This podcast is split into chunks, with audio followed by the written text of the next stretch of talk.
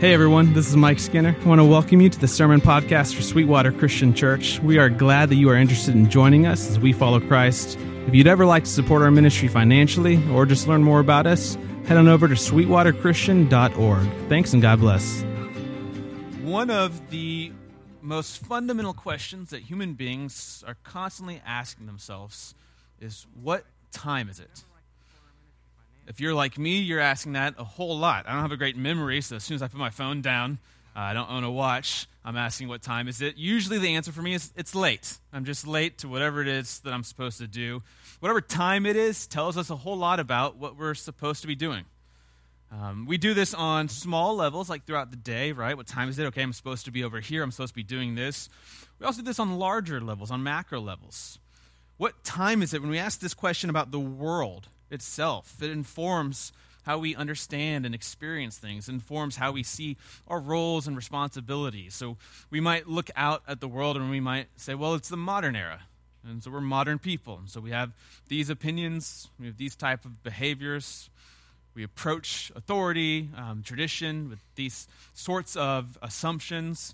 Um, for for the Paul, the, the Apostle Paul, um, who we'll look at this morning in, in the scriptures, um, the question of what time is it is of vital importance to him. And, and, for him, time itself has been warped, has been redefined, has been centralized in the person and work of Jesus, in the particular person and work of Jesus. The fact that roughly 2,000 years ago, the Son of God, the second person of the triune God, the Godhead, Father, Son, and Spirit, became a human being.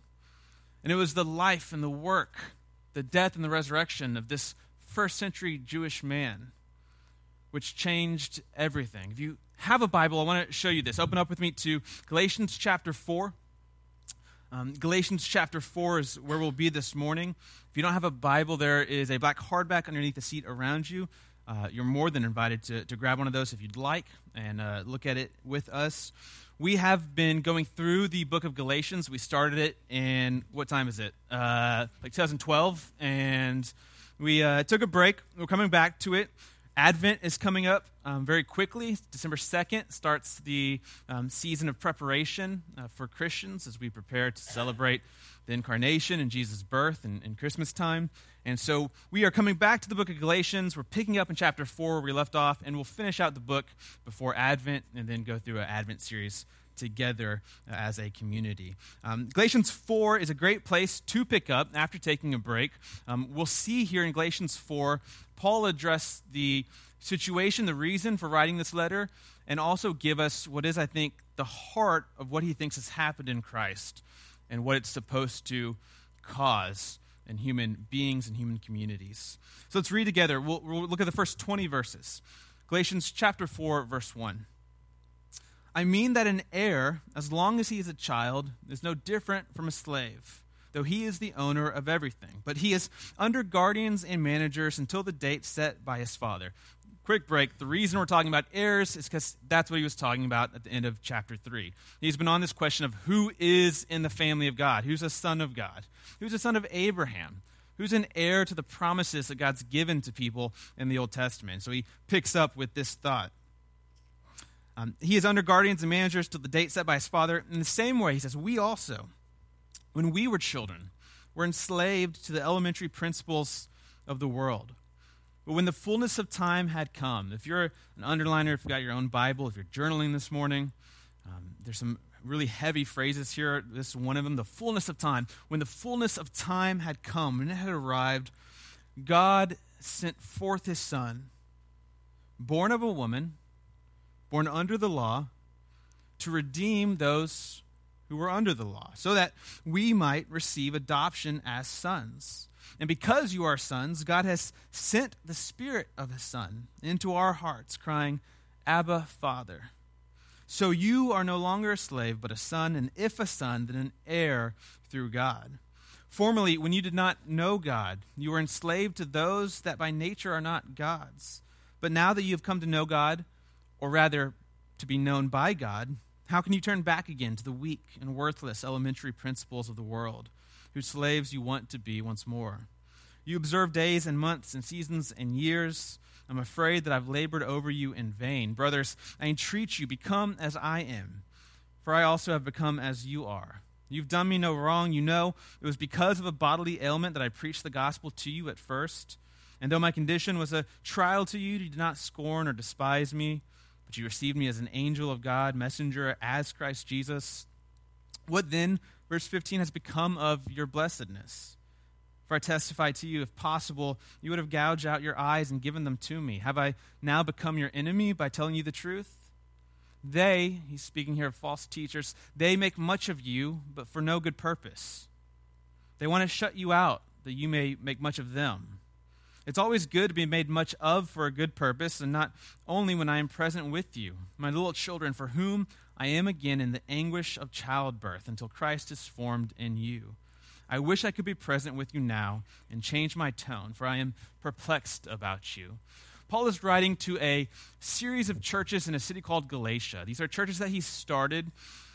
And after he starts these churches, he plants them, he continues on his journeys, and he gets word that some false teachers have come into the churches and they have started to corrupt the message, the good news, the gospel that Paul had left them with. And so Paul writes the letter of Galatians to correct this, to try to bring them back on track with what is the gospel and how it should be shaping their lives.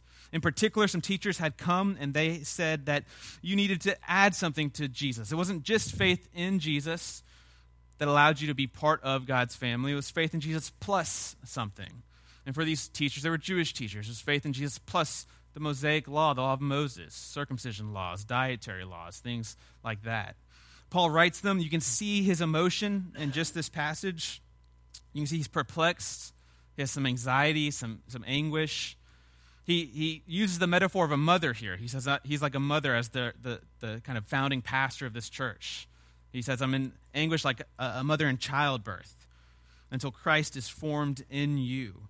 This is, for Paul, the goal of the Galatian churches and the goal of you and I as Christians for Christ to be formed inside of us, for the life of Christ to take shape inside of our lives, for the mind of Christ to take shape inside of our minds. Sometimes we call this Christian formation. This is where you get this from. This is the goal, this is the maturity of all following Jesus, of all worship, of all fellowship. It's that Christ might be formed.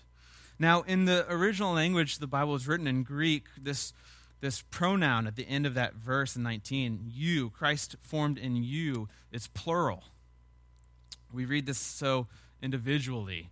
Um, and, and we say Christ formed in me as individuals. And there's certainly truth to that as individuals. Your mind has to be conformed to that of Christ. Your life is supposed to be conformed to the life and pattern of Christ. Um, but a, a, more literal translation would probably be the, until Christ is formed in your congregations. It's a community thing. This is something that we often miss out on, I think, in the West. We think it's just God and me. And this is how Christ is formed. In fact, though, I'm convinced Christ is only formed in the context of communities, the context of worshiping communities. And it's the Christ that we're, we're being shaped into, the Christ that Paul wants the Galatian churches to be formed after, is a very specific person. At the very beginning of this passage in chapter 4, Paul is talking about Jesus being sent, his son, and he says, Jesus the Son is born of a woman. Now, besides being a throwaway phrase, far from this, Paul here is trying to um, situate the Son of God, Christ, in a particular place at a particular time. This woman is a particular woman. It's Mary, the mother of Jesus. They lived in Israel. Jesus was a first century Jewish man. When we talk about Christ, when we talk about becoming like Christ, when we talk about being formed into the shape of Christ, we have to be careful that we're not talking about like an ideal, like just the idea of love and goodwill, the idea of forgiveness. It's a particular person that we're being shaped into. There's a particular pattern. You can see it, you can watch it in the Gospels. You can hear him teach about what that pattern is like. The pattern of, of Christian growth that, that we're supposed to be being formed in is illustrated when Jesus gets down on his knees and he washes the feet of the disciples. It's serving, giving your life for others. This is what Paul is wanting to see happen in the Galatian churches. This is what you and I, as Christians, are supposed to be on our way towards. But Paul says it's, it's been sidetracked. He's, he's worried that they've been sidetracked by a different gospel. If you go and you look at the beginning of this, this chapter here, um, you get in just a couple sentences, a few verses here, one of, I think, the most beautiful formulations of the gospel. Gospel being a word just for good news, for what it is that God has done in Jesus, and what it means for you and I. He uses an analogy. He talks about a child who's an heir. This is a, a, common situation in the Roman world. You have this child, he's an heir, so technically he owns everything, right? It's his, but because he's a kid, it's not his to do with yet. He can't play around with it. There are legal people set up to deal with that at a date set by the parents. He'll be able to um, exercise authority, lordship over his estate. He says, similar to that situation, you and I, humanity, we were children. We were in slavery. Unlike the child, we didn't own everything, but we were in slavery until a certain time. Until he says the fulfillment of time, the fullness of time has come. And this is when Jesus was born, when God entered into our world, when we were redemptively invaded by the very presence of God. The Son of God born from Mary among us for our salvation. If you've ever seen um, a model of how gravity works, or a model of like the theory of relativity, how space and time are warped together, if you understood that phrase, you know more about it than I do. Um, but I've seen I've seen certain models, and try to picture this with me. It's like a 3D plane, and let's think of like the orbit of our planets, right? And the idea is the way gravity works is say you got this one big star, this big rock, and it's the sun, and you place it on this 3D plane, and it weights it down it kind of warps space and time around it. And so then, because you've got this little dip, if you put other rocks around it, it rolls in a circle.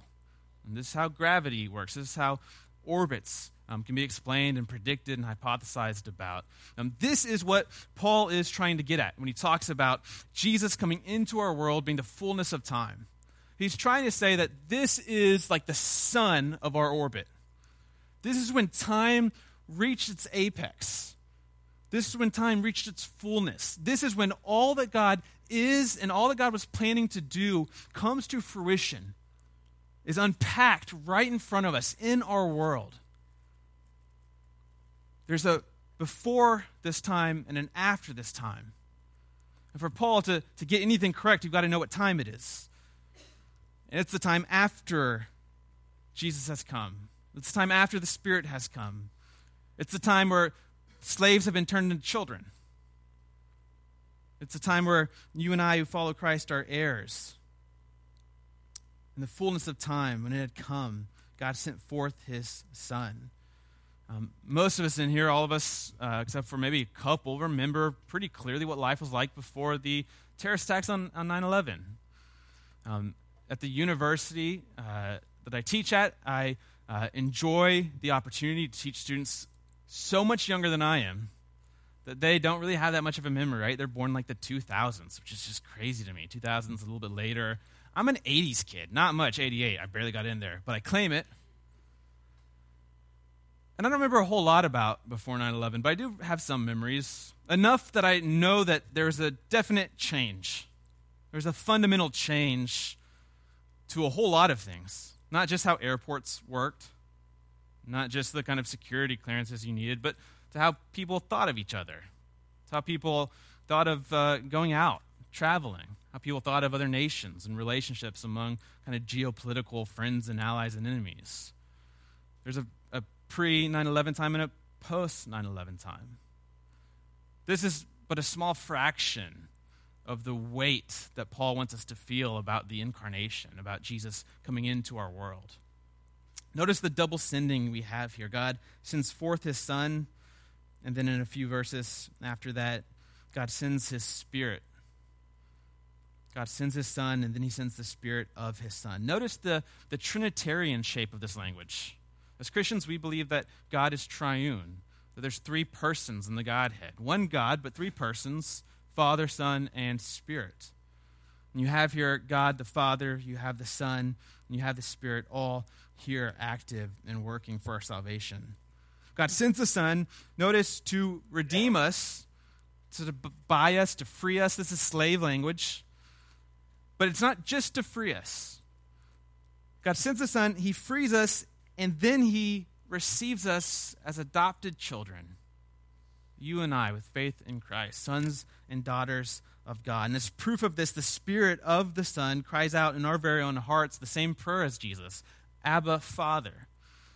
Let me try to unpack this in a couple of ways. This, I think, is one of the most beautiful pictures of what salvation is, what the gospel is that we have in the Bible.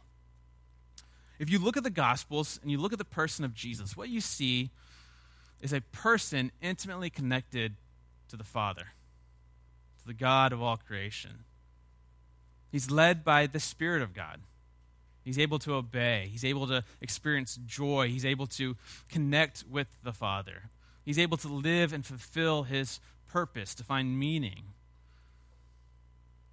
You and I were told because of Jesus' work, because of his death and his resurrection, we've been set free from whatever might enslave us.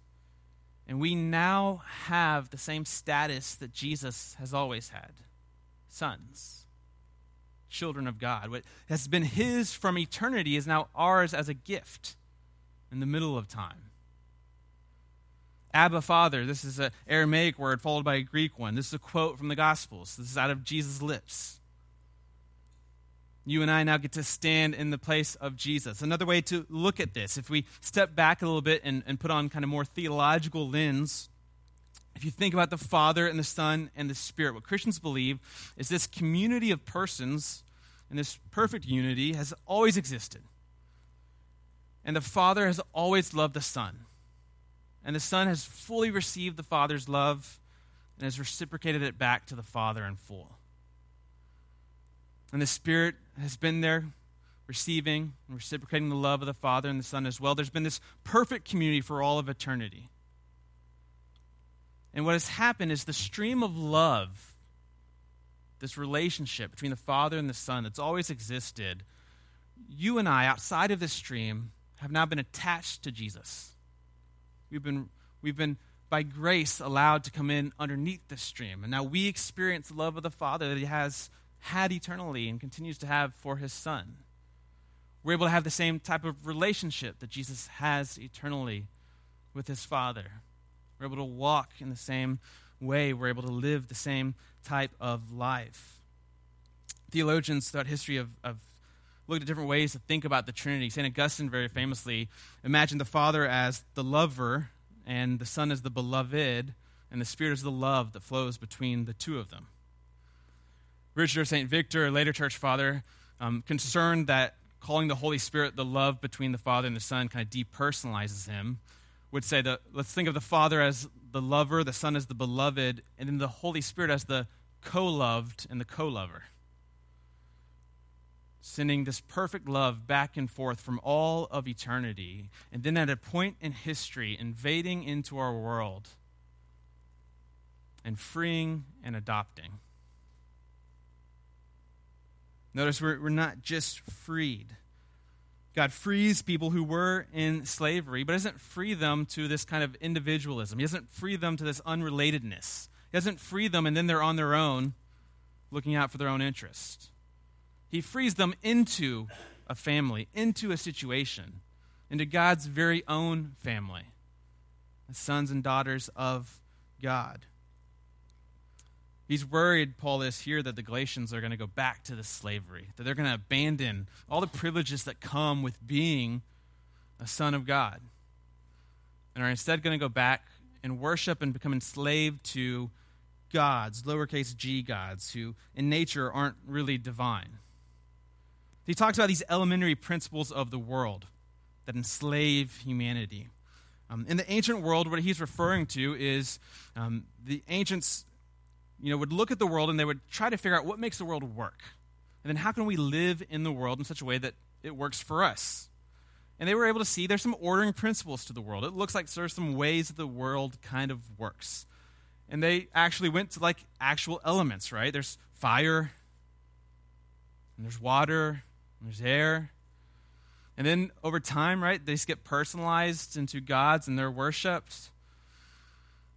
This is kind of like the common sense. It's, it's what orders the world.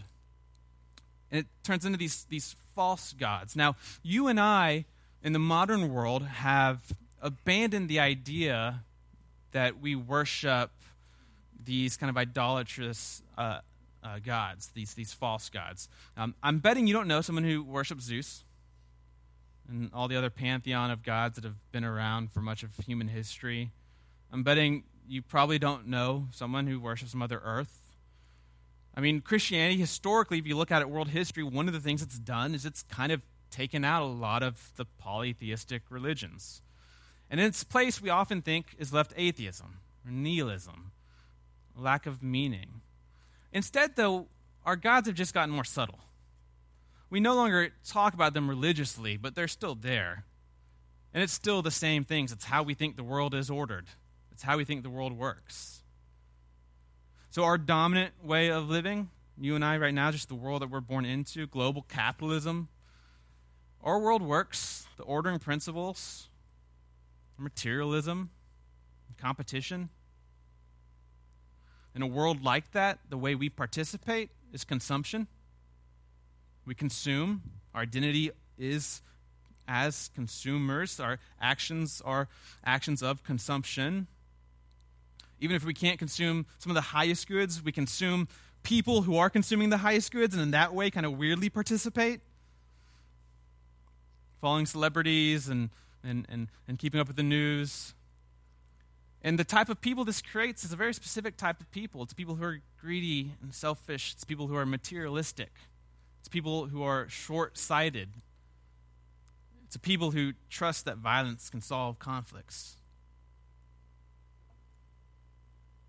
And make no mistake, these, these elementary principles of the world, they enslave us. They shape us in ways that we are so unaware of. We think it's obvious. Think about how people will talk about the free market this way. People will talk about, like, let's just figure out what the free market is doing. How is it working? And then let's put ourselves in there. But the free market is not just this neutral thing that exists. It's something that we've created, something that we've structured, and now structures and creates us. We've become in, enslaved to it. But in Christ, we can be free from, from anything that enslaves us. We can be transformed into a, a child of God, a son or a daughter of God. These elementary principles, they've been broken. Their chains have been um, loosened around our ankles. And we're able to walk in a new life, in a new way. We've been freed and we've been freed and adopted. Sons and, and daughters of God. Now, one of the things this passage does is it highlights the truth that, in a very real and significant way, God Himself is the gospel, is the good news of salvation. And what I mean by that is what we receive as human beings because of Jesus' work, His life, and His death and His resurrection, we don't receive something external to God. Sometimes we imagine we do like, like heaven. That's what we get. It's like a thing, a transaction, and God gives it to us. It exists outside of God. But that's not the case in the scriptures. In the scriptures, what you get with salvation is you get a relationship with God. And in that relationship, you find all the other things, right? You might find eternal life, you find joy, you find peace. But it's this relationship, this Abba Father filial childlike relationship with the Father that is eternal life. This is why the scriptures can talk about eternal life starting now, being experienced right now. Because you and I, with the Spirit inside of us, at work in our communities, can even now experience what it's like to receive God's love, to mirror that love back to Him. We can know God, or rather, as Paul says, we can be known by God. These are all real things for us because of what time it is, because of what Jesus has done, because of what he's accomplished. To be sons of God means that we're intimate with the Father. It means that we know him and trust him. We lean on his goodness, his beauty. J.I. Packer once said if, if being a Christian means anything, it means some realization that God is our Father. That we exist in this type of child relationship to God. And we develop this intimacy with prayer. We develop this intimacy with, with fellowship. It means that we're freed. To be a child of God means we're freed from both the curse of the law, which Paul has talked about here. We're, we're freed not to walk in shame and guilt and fear. As God's children forgiven and loved and accepted. We're freed uh, apart from all the other things that might enslave us in the world, these elementary principles of the world. And Paul will develop this over the, the rest of the book of Galatians, but to be a son of God also then means that we are led by the Spirit of God. For Paul, this is almost a definitional thing. What does it mean to be a child of God? It means to be led by the Spirit of God. It means to walk in the ways that the Spirit would prompt us. This is God's great gift to us.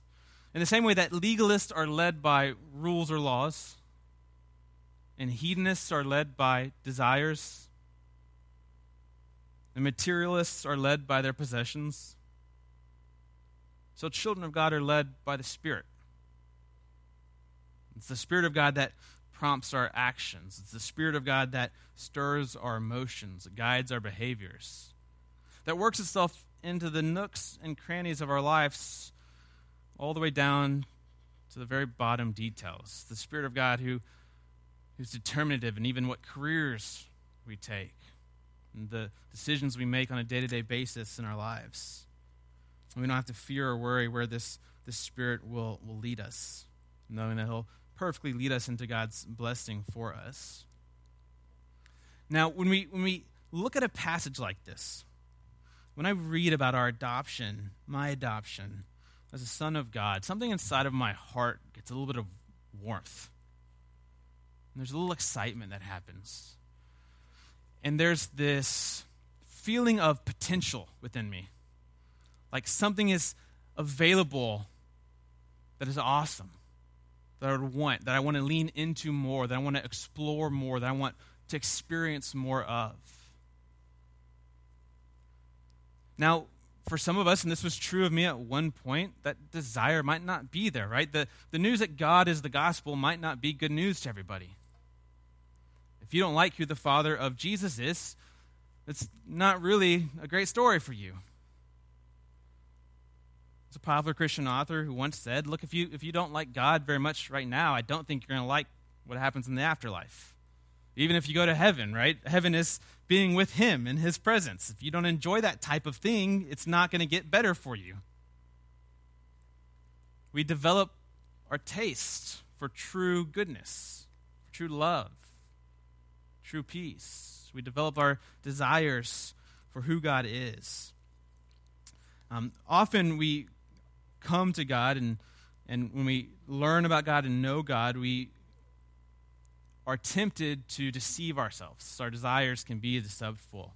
Um, there's an author who puts it this way For most of us, at least most of the time, the deception of our desires is subtle. They're not out and out corrupt as much as ever so slightly bent. So, for example, we delight in the justice of God, but at least in part because we imagine it means grief for our enemies. We delight in the power of God, but at least in part because we imagine it means we're protected from the suffering others have to go through. But he says this we're, we're always until the end living at this risk the risk of these deceptions and countless others like them. But we don't need to panic, we don't need to despair. Even if we desire what is good in ways that are not good, we can rest assured that God will always graciously disappoint us. If what we find delightful in God is in fact an illusion, God has promised to go on revealing his true beauty until we find that beauty truly desirable. This is part of what it is to be formed in Christ, to become more and more of a person who finds their place as a child of God, who enjoys their status as one adopted into the very own divine family. And in the world that we live in, with bombs being mailed and threats being made, It's a people who are led by the Spirit, I think, who are going to be a people with the moral compass, the moral weight available to them to navigate this world successfully. And the kind of world of temptations that we live in and darkness that can surround us, it's a people who hear the Spirit, who allow the Spirit in and through them to cry out, Abba, Father, who have this intimate connection with the Father. It's this type of people who will flourish, who will be able to walk through the valley of the shadow of death without any fear because they know who they are and they know whose they are. They know what time it is. Being adopted into God's family not only means we're in relationship with God Himself, it also means we find ourselves in a group of humans in relationship with God Himself the church, the body of Christ. Often we're more easily able to understand a connection that we have to the Father himself as his children. And we struggle to make sense of how these people might be our brothers and sisters in this family. Sometimes we, we think of the church just like mutual friends on Facebook. Like we know the same person, but other than that, there's not too much that connects us. This is, is just simply not the case. To the extent I think that we discover our relationships, our commitments to one another, in the body of Christ. The extent I think we'll be able to um, witness to the world. I think to that extent we'll be able to show God's love and God's light. To that extent we'll be able to be faithful. Freed and adopted. I'll end with a, a, story. It happened a few years ago, and it's been in the news. It comes in on and off. You might see it on, on um, the internet every now and then. Um, there was a detective in Pittsburgh who was single. He was a bachelor. Um, he was known as kind of this rough guy. And one of the things he did in his free time was he volunteered at this boxing gym for um, underprivileged kids. Uh, and so Pittsburgh, inner cities can be a pretty tough place. I grew up in Sugar Land, so I know what it's like a little bit. Um, he has his kids come in. Most of them are not from very good situations. Um, he had these two boys in particular, like an 11 year old and a 9 year old, uh, who would come in. He had this pretty um, cool relationship with both of them, and, and one day they stopped showing up. He was concerned, and, and, and it wasn't just about to let them disappear and not know kind of what had happened. So he uses connections and he tracks them down. He's asking what happened, and he, he starts to find out some really bad stuff. He starts to find out the conditions they're in, the reasons they're not coming to the class anymore. They're in foster care, they're orphans. And as can be the case in foster care, they're not in very good conditions. In fact, as a detective, he eventually says it was the worst condition he's ever seen a child live in in Pittsburgh. Living with rats and roaches, abused in all kinds of ways. But luckily, this detective liked those kids. And as a detective, he had some favors he could cash in on. He worked dutifully to get these kids out of this situation to free them from these things that were limiting their potential their life. But the story goes on. Because the way he ends up getting these children out of this situation is he adopts them himself. He not only sees these children in need, not only works to free and rescue them, but completes the process entirely by bringing them into his own family by making them his own. This is you and I, the sons and daughters of God, orphans, lost, often more than we even realize. Sometimes content with what we have, not knowing what's out there, what's available. And yet we wake up to find ourselves in a story where God has not been content to watch us walk in slavery, but instead has freed us and adopted us. Instead of these false gods that we worship that create slaves that serve them, our God is less interested in slaves and more interested in sons and daughters. He's less interested in how we might serve him and more interested in how we might enjoy his company, his presence. As you and I worship this morning, I invite you to uh, develop gratitude for this freedom and this adoption. I invite you to think through the implications of what it means that you have been adopted. What it might mean and how we treat other people, both within the church and outside of the church. As we come to the table in just a moment, we rehearse our participation with Christ, how we've been brought into the story, become sons. May we lift up our praise to God. And may we allow the work of the Spirit to form Christ in us to continue. We pray with you. Father, we come.